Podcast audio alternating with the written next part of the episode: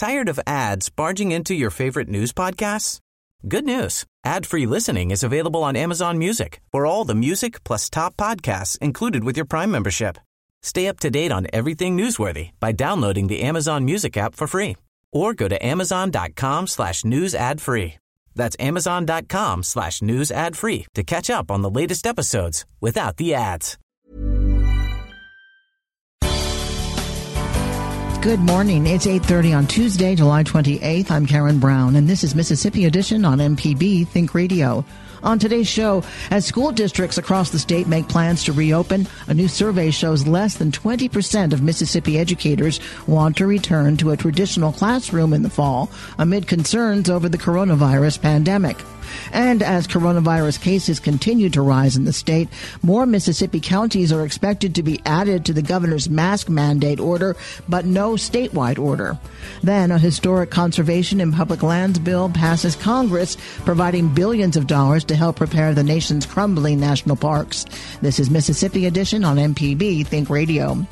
In the next few days and weeks, school districts across the state will begin opening their doors for the start of the fall school year.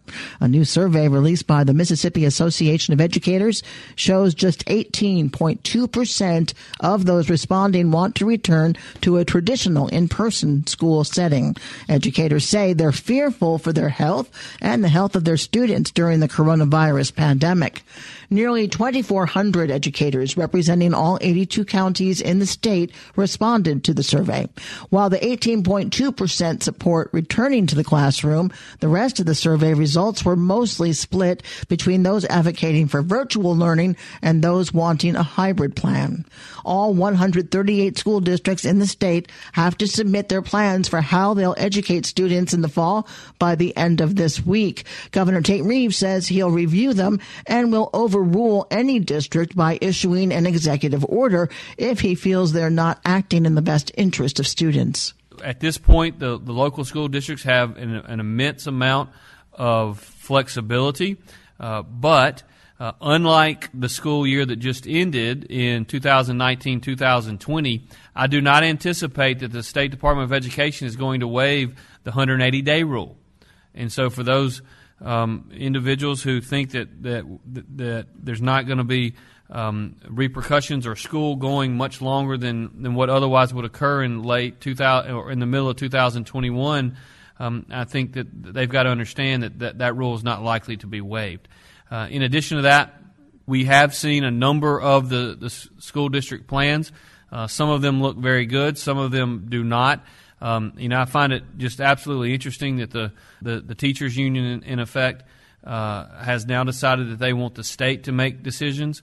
Uh, but what I will tell you is we're reviewing every um, every report that's come in, and we're going to make a decision uh, later this week or early next week on what we think the best course of action is. What we may find is that there are enough school districts that have good, strong, solid plans in place that we will um, uh, that, that, we, we won't have to opine on it. Uh, we won't. We prefer for every school district to have a good, solid plan that gets kids back in school in a safe, responsible way.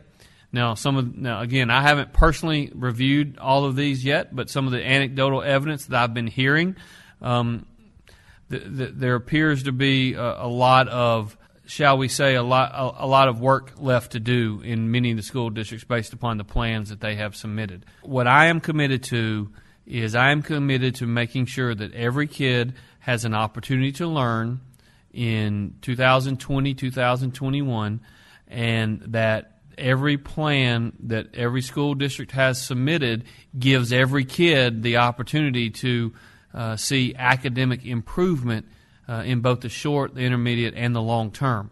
And so I do not have, I do not want to issue any executive orders. I do not want to use my emergency powers uh, to ensure that is the case. I want to have confidence in our local school boards to make the best decisions for Mississippi kids.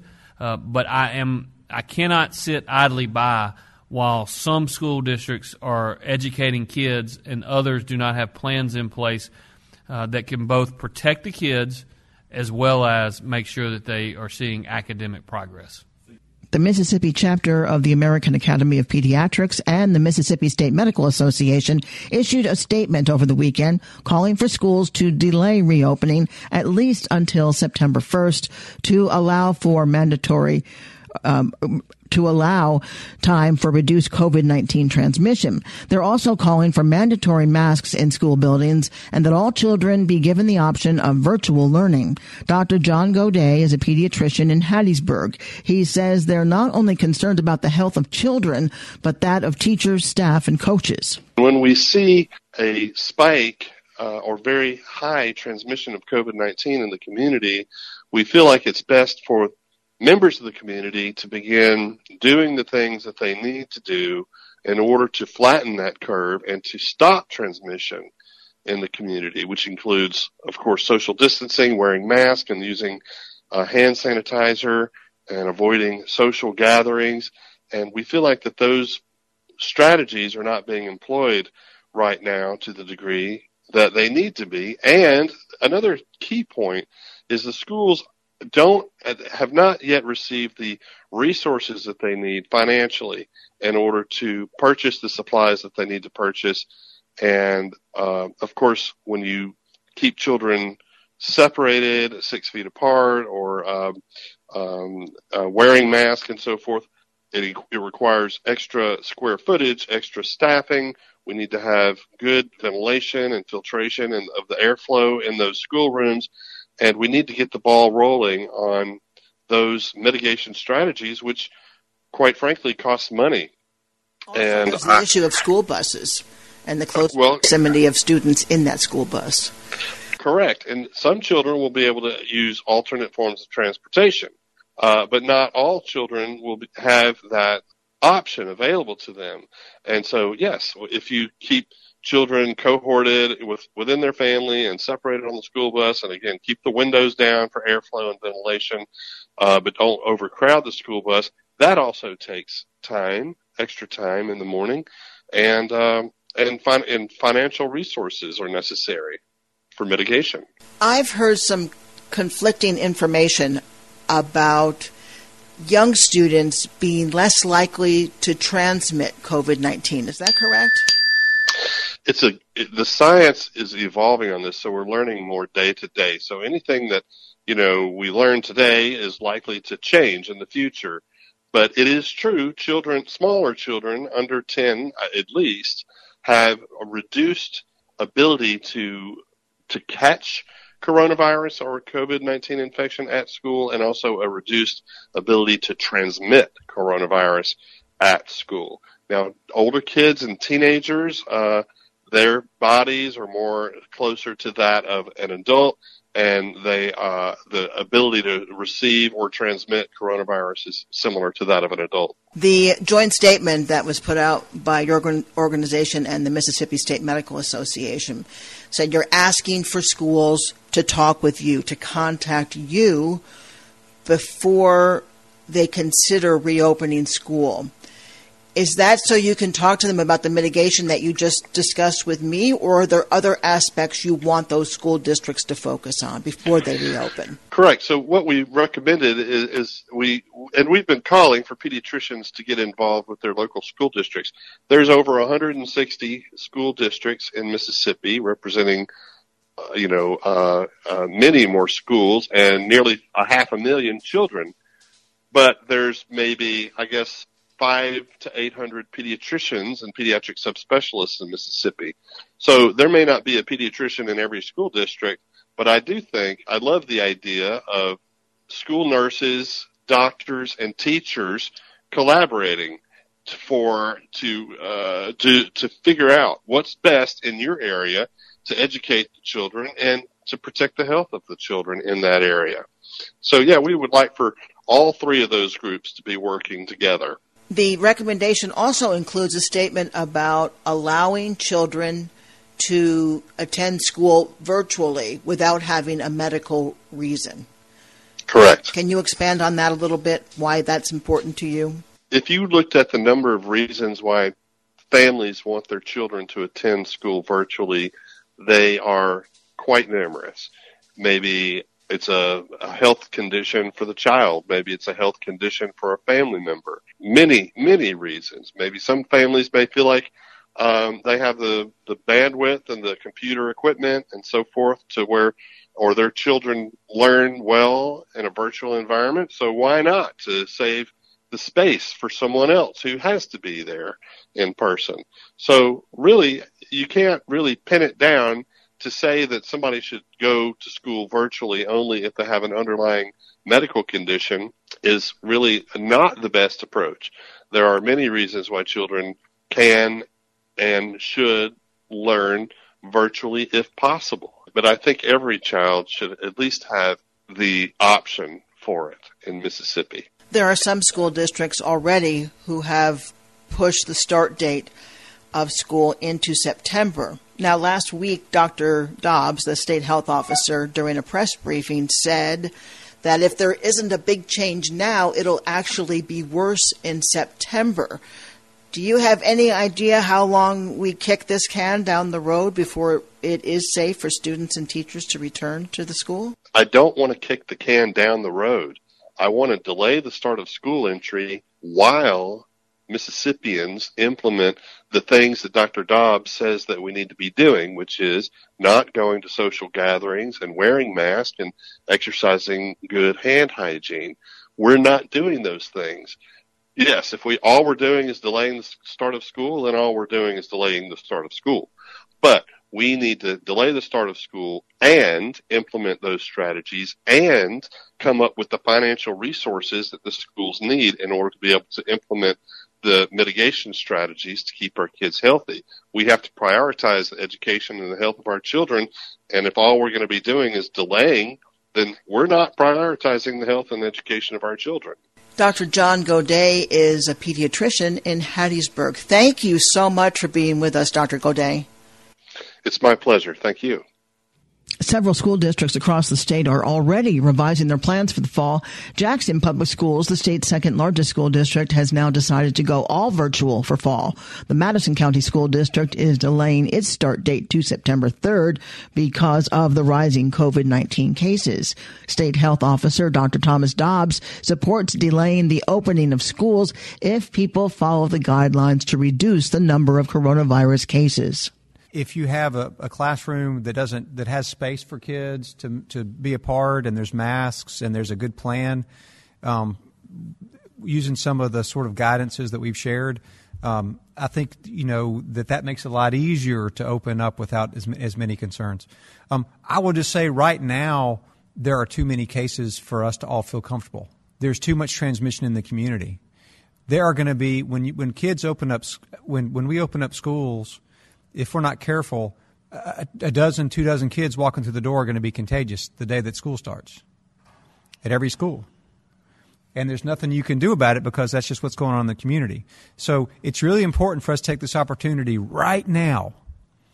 The incubation period for the virus is such that if we really knuckle down for a couple of weeks and really let our communities have a breather so that there's not so much transmission going on and our kids are not getting infected, it's going to make it so much safer for kids to go to school and, and for the teachers and for the families of the kids. So, um, not an easy answer. I don't think there's a number that we would feel feel good about. Uh, the number we have right now is not a comfortable number. Um, and then, but the other side of that equation is what are you doing? I mean, clearly you can't have football stands full of people right now. That would be absolutely disastrous. Um, and um, but you you might be able to have um, you know some other school environments that are going to be safer if you the distancing, the masks, and the hand washing and the order make a big difference. Um, but I think it's going to be an ongoing collaborative effort, and we'll be very happy to kind of help give that guidance um, with the school systems. Coming up, as coronavirus cases continue to rise in the state, more Mississippi counties are expected to be added to the governor's mask mandate order. This is Mississippi Edition on MPB Think Radio. Hi, I'm Ryder Taff, Portfolio Manager at New Perspectives, a fee only financial advisory and co host of Money Talks. Each week, we take your personal finance questions and tell you about a money topic we hope you find helpful. Money Talks can be heard Tuesdays at 9 a.m. on MPB Think Radio. Podcasts can be found on our website, money.mpbonline.org, or on your smart device's podcasting platform. This is Mississippi Edition. I'm Karen Brown. Mississippi is still battling the deadly coronavirus. The number of cases in the state has passed 52,000 and more than 1,500 people have died from the virus since March. 29 of Mississippi's 82 counties are mandated to wear a mask while in public gatherings. Governor Tate Reeves is expected to add nine more counties to the order this week. He says these counties are having surges in new coronavirus cases. The Mississippi State Medical Association continues to call for a statewide mask mandate to reduce the virus transmission, but Governor Reeves says he's taking a more surgical approach. We have to be very smart about convincing Mississippians that wearing a mask is the right thing to do. Now, keep in mind that back in March, uh, the World Health Organization and a lot of other otherwise really smart people said that wearing a mask would do you no good. And so, that being the case, there is a segment of our population that is naturally skeptical that this or any other measure uh, will will actually uh, have any effect on the spread of the virus. And so, what I believe is uh, it is my job to go about uh, dealing with this virus and making decisions for the state that are well reasoned, that are well thought out, and that ultimately lead to the most possible Mississippians adhering to measures that have the most likely impact that we want them to have. In other words, we want as many people as possible wearing masks in public, staying socially distancing, staying away from uh, other people in large crowds, and I believe that this surgical approach of naming counties based upon an objective criteria is the best way for us to get the maximum amount of participation in Mississippi. Now, keep in mind, I understand that a lot of you think we can just snap our finger and all of a sudden 100% of the people will comply and, and everything will be great. As intensive care units fill up at hospitals in Mississippi, state health officials are considering opening pop-up facilities to provide more beds for coronavirus patients. However, they say the quality of care at those facilities won't be what people are used to. On Monday, nine of Mississippi's largest hospitals didn't have any intensive care beds. State health officer Thomas Dobbs says he's personally been calling COVID-19 patients to get a sense of how they contracted the virus. He says 80% of them are through social gatherings where people let down their guard. It might be a funeral. It might be an extended family get together. You're not going to wear a mask around your cousin who comes in from out of town. Um, it's going to be with nephews. It's going to be going to maybe a, a close friend's birthday party. It, those sorts of things are what we're seeing. So it's not even so much nuclear family. Someone, unless someone goes out and goes to a social event and brings it back. Um, we'll try to do more and more sort of numerical analysis, but the social gatherings really do seem to be getting us. Of course, there are work exposures and things like that, but but it's the social gatherings where we let our guard down and we feel like ah, it's appropriate for me to be more personal, to breathe other people's air, to touch other people. Um, and these sometimes they're not very large gatherings. Sometimes it's 5, 10, 15 people. So it's not like it's a massive group of folks. So really just please be very careful right now. Um, mostly stick to your own nuclear family as much as you can. And if you're around other people, remember there's a good chance that one of those folks has coronavirus. So we need to take every precaution while we, we get through this, this current surge so that we can hopefully be in a better spot in the next few weeks. Coming up, a historic conservation and public lands bill passes Congress to help repair the nation's crumbling national parks. This is Mississippi Edition on MPB Think Radio. Hi, I'm Walt Grayson. Join me on Mile Marker, a Mississippi Roads podcast about the wild, weird, and wonderful stories of Mississippi. You can listen by going to mpbonline.org slash radio or by using your favorite podcasting app. And of course, all of MPB's other great podcasts are there too. Join me as we hit the roads of Mississippi on Mile Marker. Coming August 1st to your favorite podcasting app. This is Mississippi Edition. I'm Karen Brown. President Donald Trump is expected to sign a bill that would provide billions of dollars to fix the aging infrastructure of the National Park Service, Forest Service, and Land and Water uh, Water Conservation Fund. It's being called one of the most important environmental proposals in decades. In Mississippi, there are about eight national parks, and the Natchez Trace Parkway alone needs about $290 million for infrastructure repairs. Theresa Pierno is is with the National Parks Conservation Association. Well, for years, um, our national parks have really been operating on the shoestring budget. And while staffing has decreased, visitor numbers are skyrocketing, and they're really reaching a breaking point. And the park system's maintenance backlog now has reached $12 billion. Uh, so you've got crumbling roads and issues with trails and restrooms and visitor centers.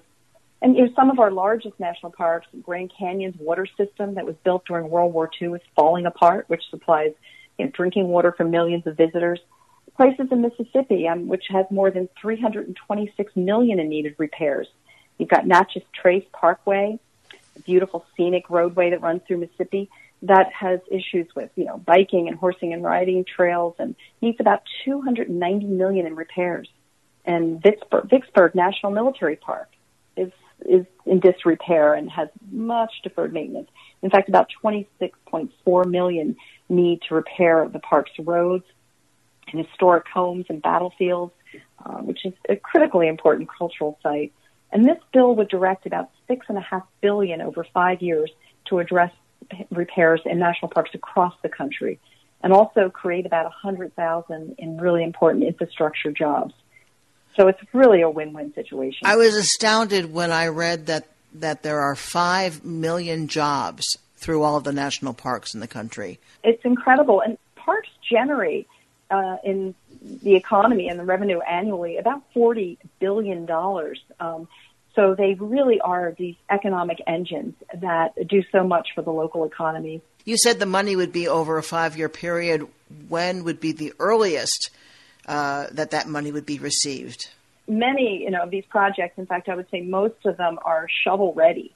And so, uh, as soon as it's signed into law, they would be able to move forward and prepare and um, be able to start these projects very soon. Is there any doubt that it would be signed into law? Well, you know, we've got to get through the House. Uh, it passed the Senate last month with overwhelming bipartisan support. The vote was 73 to 25. Um, and now the House has the opportunity to pass the bill next week. And, you know, for over a decade, the National Parks Conservation Association, our park advocates, local elected officials, businesses um, have been really urging lawmakers to make a strong investment in our national parks. And we're closer than we've ever been, but we really need all of your supporters and listeners to, you know, contact Congress and let them know that we want them to pass the act now. Theresa, prior to this pandemic, are there any parks that have had to close because of infrastructure failures, safety issues? Parks have had to close sections of parks or buildings in parks, historic buildings. Um, you know, Indiana Dunes is a good example of where they've had to close historic buildings.